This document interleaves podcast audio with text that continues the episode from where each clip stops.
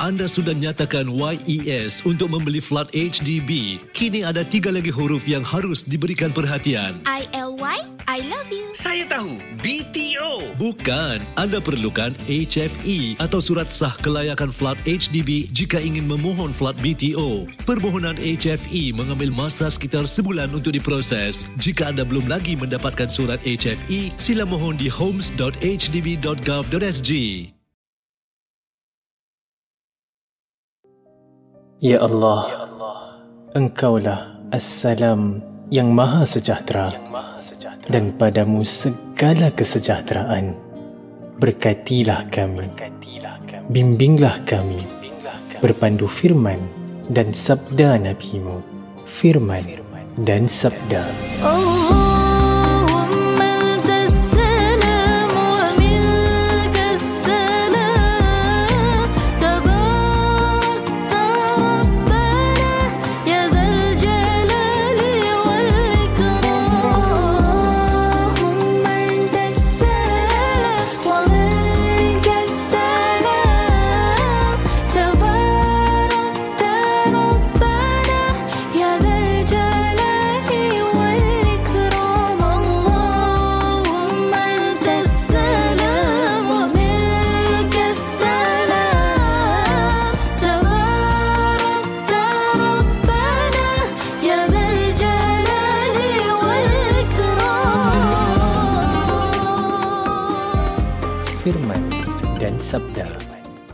Sabda.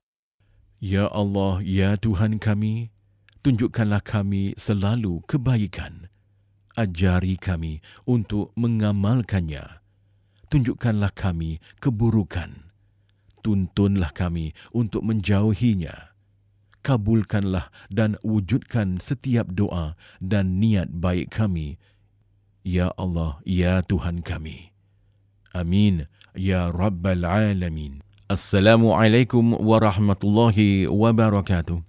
Pendengar yang dirahmati Allah sekalian, pagi ini sama-sama kita mendengar bacaan ayat-ayat suci Al-Quranul Karim. Kita sambung surah An-Nisa dari ayat 20 hingga 23 oleh Qari Ustaz Muhammad Zulfadli Abdul Razak Al-Hafiz.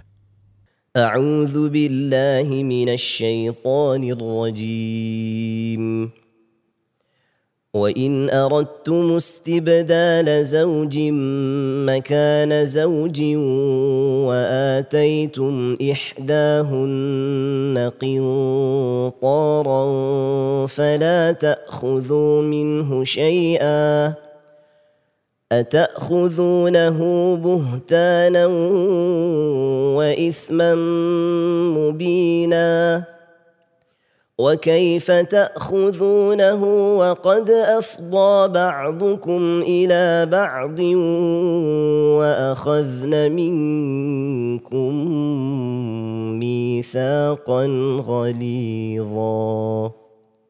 ولا تنكحوا ما نكح آباؤكم من النساء إلا ما قد سلف. إنه كان فاحشة ومقتا وساء سبيلاً. حرمت عليكم امهاتكم وبناتكم واخواتكم وعماتكم وخالاتكم وبنات الاخ وبنات الاخت وامهاتكم اللاتي ارضعنكم واخواتكم من الرضاعه وأمهات نسائكم وربائبكم اللاتي في حجوركم من نسائكم اللاتي دخلتم بهن فإن لم تكونوا دخلتم بهن فلا جناح عليكم وحلائل أبنائكم الذين من أصلابكم وأن تجمعوا بين الأختين إلا ما قد سلف إن الله كان غفورا رحيما صدق الله العظيم Pendengar yang dihormati sekalian, terdapat beberapa golongan wanita yang diharamkan untuk kita bernikah. Janganlah kerana nafsu dan kehendak kita melanggar perintah Allah Subhanahu wa taala. Ikuti kini pencerahan dan penjelasan oleh yang berbahagia Ustaz Mustaza Bahri mengenai surah An-Nisa ayat 20 hingga 23 mengenai perkahwinan haram. Apalah nak jadi dengan dunia ni sekarang? Aku tengok dah seram sangat dah ni. Kau dah baca tak berita semalam? Pasal kes sumbang mahram. Apa sih? Bapak tiri berkenan pula dengan anak tiri dia. Apa agaknya perasaan mak dia tu eh? Eh, dah betik. Apa nak jadi dengan dunia ni? Eh, banyak lagi kot orang kat luar tu perempuan dengan lelaki. Pilih je lah. Ini yang terdekat juga berkenan. Haram pula tu. Yang si bapaknya tu. Kan dah kahwin dengan maknya. Apa yang berkenan dengan anak perempuan tu? Tak senonoh aku tengok. Eh, dunia, dunia. Assalamualaikum warahmatullahi wabarakatuh. Alhamdulillah rabbil alamin wassalatu wassalamu ala asyrafil mursalin sayyidina Muhammadin wa ala alihi wa sahbihi ajma'in. Subhanaka la ilma lana illa ma 'allamtana innaka antal alimul hakim. Bishrah li sadri wa yassir li amri wa tammi lisani yafqahu qawli amma ba'd. Alhamdulillah mari kita bersyukur kepada Allah Subhanahu wa taala dengan segala nikmat yang diberikan. Mudah-mudahan dengan kesyukuran itu Allah kurniakan kita rahmatnya dan juga keredaannya. Dan dengan kesyukuran itu insya-Allah kita dikurniakan Allah taala nikmat yang terbesar iaitu syurganya. Amin ya rabbal alamin. Para jemaah, para pendengar sekalian rahimakumullah, sambung kita ayat-ayat yang dibacakan sebentar tadi daripada surah An-Nisa ayat yang ke-20 hingga 23. Tapi sebelum itu mari sama-sama kita merujuk balik ayat yang ke-19 firman Allah Subhanahu Wa Taala yang bermaksud wahai orang-orang yang beriman tidak halal bagi kamu mewarisi perempuan-perempuan atau wanita-wanita dengan calan atau dengan cara paksaan. Dan janganlah kamu menyakiti mereka dengan menahan dan menyusahkan mereka kerana kamu hendak mengambil balik sebagian dari apa yang kamu telah berikan kepada mereka kecuali jika mereka melakukan perbuatan keji yang nyata dan bergaullah kamu dengan mereka iaitu isteri-isteri kamu itu dengan cara yang baik. Kemudian jika kamu merasai benci kepada mereka disebabkan tingkah laku mereka, janganlah kamu terburu-buru menceraikan. Kerana boleh jadi kamu bencikan sesuatu sedangkan Allah hendak menjadikan pada apa yang kamu benci itu kebaikan yang banyak untuk kamu. Jadi ayat ini diserukan kepada orang beriman. Ya. Pertama sekali, kalau berlaku kematian, dan ini kita lihat kepada keadaan yang berlaku di zaman dahulu, seperti mana oleh Imam Bukhari rahimahullah dalam kitab hadisnya, dahulu bila orang-orang meninggal, seseorang itu meninggal, meninggalkan isterinya, maka isterinya itu akan diwarisi dengan cara paksaan. Maknanya mereka itu tetap dalam genggaman eh, ahli keluarga lelaki yang meninggal tu dan mereka tidak akan bebas. Ha, mereka menjadi bahan, masih lagi jadi bahan peninggalan yang mana boleh diperlakukan uh, dengan apa sajalah oleh ahli waris ya, yang mewarisi mereka. Sama ada nak dijual jadi hamba ke, uh, nak dinikahi ke, ya ataupun nak dibuat apa sajalah boleh boleh dilakukan dengan suka hati mereka. Jadi di sini Allah ingatkan wahai orang beriman, itu semua telah berlalu, jangan ulang lagi, ya. Jadi kalau berlaku kematian maka berikanlah hak kepada wanita itu untuk meneruskan hidupnya seperti mana Allah telah berikan kebebasan kepada mereka. Yang pertama, yang kedua, kemudian janganlah kamu ya menyakiti mereka dalam keadaan uh, perihal hubungan rumah tangga. Ini adalah sama juga lah eh, yang berlaku di zaman dahulu bila mereka sudah tidak suka pada isteri mereka, mereka akan menyusahkan. Eh, sama ada mereka tidak mahu menceraikan terus ataupun mereka memberi peringatan yang keras kalau kamu nak berpisah, nak bercerai, kamu kena bayar dengan bayaran yang mahal, yang besar, yang tinggi. Uh, dan berlaku di zaman dahulu apabila mereka bernikah, mereka memberikan mahar yang besar dan tinggi kepada wanita yang mereka nikahi itu bila nak berlaku perceraian mereka tuntut balik. Ha, mereka tuntut. Contohnya kalau dahulu mereka berikan mahar ber, uh, sebanyak letaklah ya uh, 10,000 dinar misalnya. Jadi mahar itu telah pun diserahkan kepada isteri. Dan dah telah hidup pun dengan isterinya itu bertahun-tahun lamanya dan dah ada pun di, uh, anak-anak ya membesar dengan baik. So bila berlaku perceraian mereka tuntut balik. Uh, dulu aku kasih 10,000 dirham kan aku nak balik 10,000 dirham itu jadi sini Allah larang. Kamu dah berikan itu adalah hak mereka. Kenapa kena tuntut balik pula? Ha, jadi dahulu kala orang-orang lelaki dahulu melakukan perkara ini. Sekali lagi para pendengar rahimahkumullah ingat ini adalah masih lagi bicara tentang nak memuliakan dan memberikan hak ya penghormatan kepada orang wanita. Okey seterusnya di sini disebutkan kecuali bila mereka melakukan perkara-perkara yang keji yang nyata. Maknanya kalaulah kerana perceraian itu bersebabkan perbuatan keji yang dibuat oleh isteri itu ya dia ada buat perbuatan-perbuatan terkutuk di belakang tabir di belakang suami dia maka perkara itu bolehlah menjadikan suami itu bukan perkara yang uh, seperti ya mendesak isteri-isteri itu memberikan balik uh, hak penghormatan kepada dia. Jadi maknanya apa? Kalaulah isteri itu melakukan kesalahan yang begitu teruk sekali kalau kamu nak menuntut hak demi untuk menjaga maruah diri kamu dan keluarga kamu, kamu boleh tuntut lah. Tapi tak semestinya tuntut apa yang telah kamu berikan.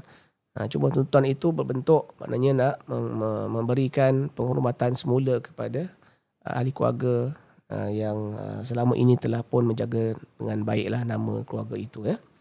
Kemudian berikutnya firman Allah Taala tadi wa ashiruhunna bil ma'ruf. Kalau kamu ada perkara-perkara yang kamu rasa tak selesa dengan isteri-isteri kamu ni, tetap tanggungjawab kamu hendaklah berikan eh, hak mereka dengan bergaul dengan mereka dengan cara yang baik. Dan ini perkara yang penting untuk kita sebagai suami dan sebagai lelaki. Ya. Bila, bila berlaku perkara-perkara yang tak disenangi pun oleh isteri-isteri di dalam rumah tangga kita, hendaklah kita jangan lupa tanggungjawab tu perlu diteruskan. Ya, tanggungjawab perlu diteruskan, maknanya uh, misalnya nafkah perlu disediakan terus ya.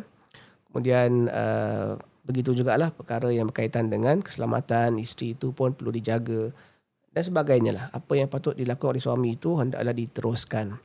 Cuma dalam hal uh, perkara yang berkaitan perbuatan keji tadi kan, ada di kalangan ulama mengatakan kalaulah uh, isteri itu secara jelas melakukan perbuatan keji dan terkait dengan masalah nusyus, maka suami tidak perlu untuk menyediakan nafkah bagi dia. Ha, ada pendapat begitulah. Tapi sejauh mana ya, perlu dilakukan perkara itu sehingga boleh mengakibatkan kesusahan kepada pihak isteri. Ha, hendaklah difikirkan jugalah bagaimana perkara itu jangan sampai ke tahap ha, contohnya tak diberi makan ya, ataupun tak diberikan tempat tinggal misalnya sampai menyusahkan. So kalaulah isteri itu telah melakukan perkara-perkara yang melampau sampai ke tahap perbuatan keji, kalau dah tak boleh tahan kemarahan tu lagi, maka lepaskan dia dengan baik. Itulah yang disarankan dalam syariat Allah Subhanahu wa taala. Kemudian seterusnya firman Allah Taala fa in karihtumuhunna fa asa an takrahu shay'an wa ja'alallahu fi khairin katsira. Kalau kamu tak suka dan benci kepada isteri kamu itu, janganlah sampai ke tahap benci yang melampau sampai boleh uh, memutuskan silaturahim misalnya sampai boleh ke tahap uh, menjadikan orang itu uh, isteri itu uh, contohnya didoakan supaya menjadi ahli neraka lah ya, disumpah menjadi sekian-sekian lah kan. Uh, jangan begitu sekali lah. Sebab apa? Apa yang berlaku dalam rumah tangga itu adalah ujian Allah Ta'ala dan memang begitulah ya Allah telah ciptakan kita pun. Dalam surah Al-Furqan Allah firmankan li ba'din fitnatan atau sabirun Allah kata kami telah jadikan kamu sebagai kamu lain yang lain sebagai cobaan Ha, jadi kita dalam kehidupan kita ni dengan orang-orang lain, ha, dengan, kawan-kawan pun, ibu dan ayah kita ke, keluarga terdekat kita ke, sesiapa pun, eh, adalah satu-satu ketika kita terkecil hati kan, ha, kita ada sedikit perbalahan, ada tak puas hati, ha, itu kan perkara biasa. Jadi apatah dalam rumah tangga pun boleh berlaku begitu. Ya, kita jangan harapkan, jangan impikan seperti mana yang disebutkan dalam cerita-cerita kartun dahulu eh. Uh, Snow White misalnya yang mana dikatakan bila dia jumpa anak raja tu Jadi mereka berkahwin dan mereka bahagia ever after kan. Ha, selama-lamanya bahagia. Seolah gambaran nak diberikan bahawa bila kahwin tu semuanya baik-baik saja. Ha, sedangkan dalam rumah tangga Nabi SAW sendiri pun, Nabi juga menghadapi situasi yang mencabar dalam rumah tangga dia. Eh, menghadapi situasi yang betul-betul eh, kalau kita lihat secara zahir hadis tu menunjukkan Nabi ini betul-betul sabar begitu. Yang dengan kerenah uh, ummahatul mukminin. Uh, tapi bukanlah kita menghina dan juga kita condemn eh ummahatul mukminin tidak tapi kita kata itu adalah lumrah kemanusiaan. Dan Nabi SAW pun bila didatangi oleh Sayyidina Umar bin Khattab, didatangi oleh Abu Bakar Siddiq radhiyallahu anhuma tentang perangai anak-anak mereka ya, yang menjadi isteri Nabi, Nabi tidak cakap apa-apa pun. Nabi tidak ada mengatakan ya memang anak kurang ni ya, derhaka, ya, cakap kotor dan sebagainya. Tak ada langsung Nabi tak pernah sebutkan. Jadi apa yang patut kita lakukan adalah kita sentiasa melihat kebaikan isteri kita dan sama juga bagi pihak isteri lihatlah kebaikan suami. Mesti ada. Ya, mesti ada. Mana mungkin tiada sedangkan kita ni bila waktu uh, saling berkenalan dahulu pun apa-apa yang kita lihat tak baik pun kita boleh kasih uh, excuse kan uh, kita boleh excuse kan uh, tak apalah uh, semuanya manis dahulu kan yang tak baik pun kita boleh kom- kompromi dan kita kata tak apa tapi bila dah bernikah pula kenapa kita cepat untuk marah dan sampai melakukan perkara-perkara yang boleh uh, merosakkan hubungan kita lah jadi di sini Allah kata fa'asa an takrahu syai'an wa yaj'alallahu fihi khairan katsira Mungkin kamu rasa tak baik, ya? kamu tak suka sesuatu, tapi Allah dah jadikan perkara itu baik untuk kamu. Para ahli tafsir mengatakan, cuba lihat kebaikan isteri itu, dia telah sabar hidup bersama kamu. Dan kamu juga telah ya, melakukan hubungan bersama dengan isteri. Jadi banyak perkara-perkara yang telah melibatkan uh, hubungan yang uh, intim. Jadi tak ada kebaikan ke?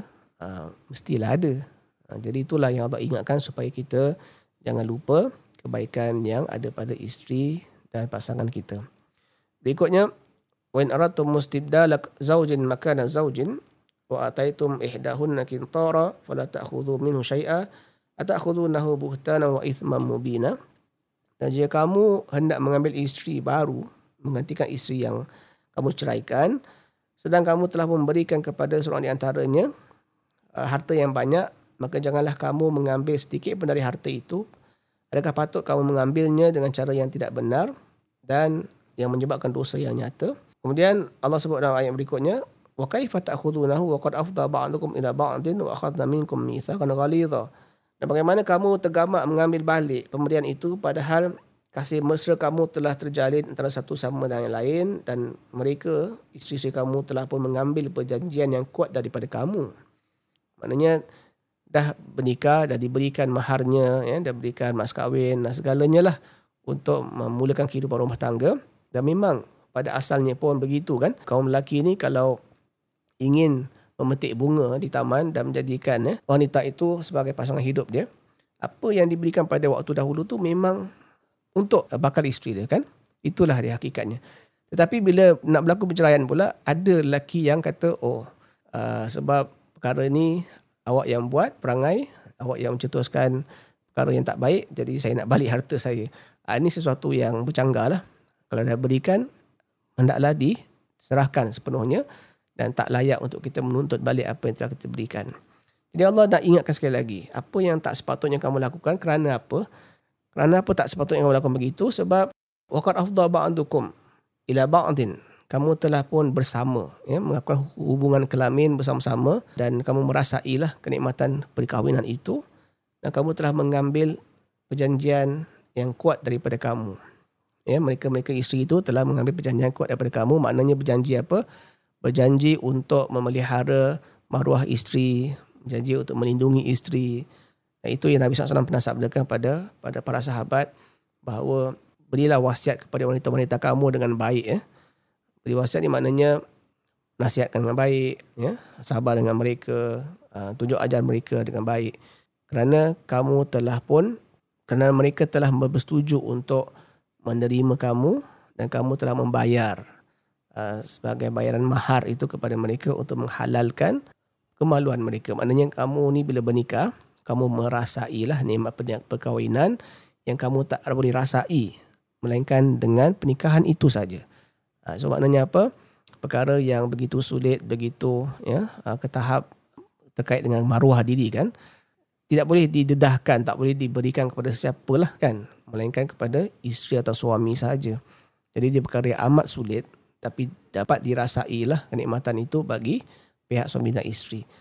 Jadi kenapa pula dah rasa nikmat itu kamu nak uh, nak nak uh, kira menarik balik pemberian ya uh, dan nak juga mengungkit-ungkit balik apa yang kamu telah berikan kepada mereka. Baiklah seterusnya wala tankihu ma nakaha abaukum minan nisa illa ma qad salaf innahu kana fahishatan wa maqtan wa sa'a sabila. Sekali lagi ini peringatan untuk kita bahawa ayat ini untuk memberi penghormatan kepada kaum wanita. Iaitu janganlah kamu berkahwin dengan wanita-wanita yang telah diperistrikan oleh bapa kamu kecuali apa yang telah berlaku di zaman dahulu. Sesungguhnya perbuatan itu adalah suatu perkara yang keji dan dibenci oleh Allah serta menjadi seburuk-buruk jalan di dalam perkahwinan. Maknanya apa? Jika ayah kita bernikah dengan seorang wanita dan dia meninggal, wanita itu kira menjadi mak tiri kita lah kan. Jadi Allah larang. Sama ada ayah itu telah pun melakukan hubungan uh, kelamin dengan mak tiri kita ataupun belum, ya, maka status wanita itu adalah status sebagai ibu tiri atau mak tiri adalah satu status yang mulia. Jadi Allah Taala larang ya sesiapa yang mengetahui bahawa ayah itu telah bernikah dengan seorang wanita baru uh, lebih-lebih lagi kalau wanita itu wanita yang muda kan yang masih lagi mungkin uh, sebaya dengan anak lelaki ataupun lebih muda daripada anak lelaki misalnya. Jadi bila ayah meninggal, adakah boleh dinikahi wanita itu? Tidak dibenarkan. Ha, Tapi zaman dulu berlaku ya dan kalau hukum zaman dulu berlaku sebelum turunnya ayat ini maka dibolehkanlah diteruskan pernikahan itu tak ada masalah. Tak perlu nak bercerai, tak perlu nak dipisahkan dan begitu. Okey, kemudian berikutnya hurriman alaikum أمهاتكم وبناتكم وأخواتكم وعماتكم وخالاتكم وبنات الأخ وبنات الأخت وأمهاتكم وأمهاتكم اللاتي أرضعنكم وأخواتكم من الرضاعة وأمهات نسائكم وربائبكم اللاتي في هجوركم من نسائكم اللاتي دخلتم بهن. فإن لم تكونوا دخلتم بهن فلا جناح عليكم وحلائل أبنائكم وحلائل أبنائكم الذين من أصلابكم وأن تجمعوا بين أختين إلا ما قد سلف. إن الله كان غفورا رحيما. Sekali lagi, penghormatan bagi kaum wanita. Allah sebutkan dalam ayat ini, diharamkan kepada kamu berkahwin dengan perempuan-perempuan yang berikut, iaitu ibu-ibu kamu. Dan anak-anak kamu, anak perempuan kamu. Dan saudara-saudara kamu, dan saudara-saudara bapa kamu, dan saudara-saudara ibu kamu. Dan anak-anak saudara kamu yang lelaki, dan anak-anak saudara kamu yang perempuan, dan ibu-ibu kamu yang telah menyusukan kamu, dan saudara-saudara susuan kamu, dan ibu-ibu isteri kamu dan anak-anak tiri yang dalam pemulihan, dalam peliharaan kamu dari isteri-isteri yang kamu telah bersatu dengannya. Tapi kalau kamu belum bersatu dengan mereka dan kamu telah pun menceraikan mereka, maka tiadalah salah kamu berkahwin dengannya.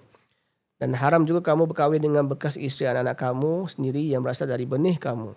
Dan diharamkan kamu menghimpunkan dua adik-beradik untuk menjadi isteri pada masa yang sama kecuali ia telah berlaku pada masa yang lalu. Sungguhnya Allah adalah Maha Pengampun lagi Maha Mengasihani. So, ini adalah senarai ya wanita-wanita yang tidak boleh dinikahi.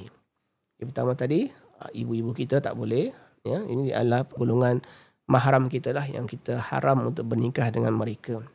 Is, uh, bila sebut nama mahram ni para pendengar sekalian rahimakumullah inilah sebutan yang betul eh mahram keluarga terdekat kita yang tak boleh kita nikahi adalah mahram bukan muhrim. Ha, muhrim ni maksud dia orang yang berihram. Jadi kita kena betulkanlah istilah keluarga terdekat bermaksud mahram yang tak boleh dinikahi.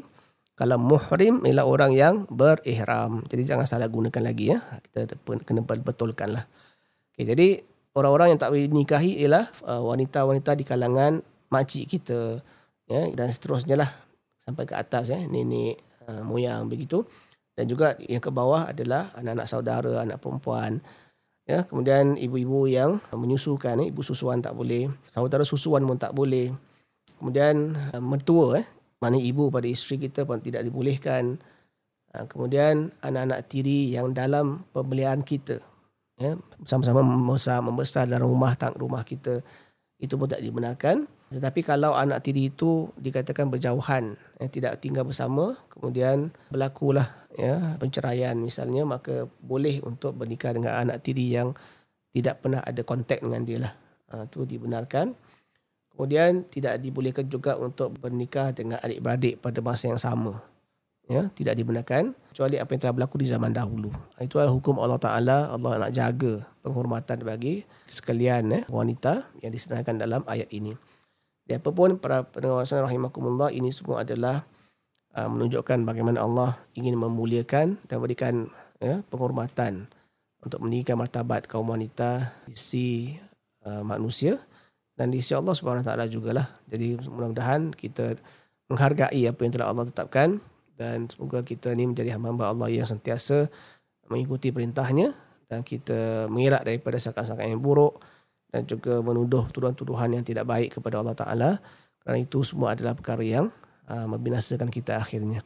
Ya, semoga kita bertemu lagi dengan siaran Wallahu a'lam bishawab. Assalamualaikum warahmatullahi wabarakatuh. Demikian tadi kupasan dan penjelasan oleh yang berbahagia Ustaz Mustaza Bahari mengenai surah An-Nisa dari ayat 20 hingga 23 mengenai perkahwinan haram.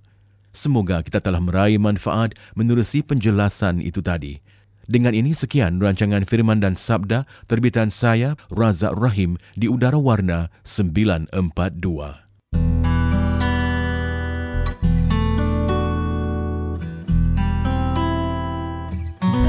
سبحان الله وبحمده سبحان الله العظيم سبحان الله وبحمده سبحان الله العظيم. سبحان الله وبحمده. سبحان الله العظيم. سبحان الله وبحمده. سبحان الله العظيم. سبحان الله وبحمده. سبحان الله العظيم. سبحان الله وبحمده. سبحان الله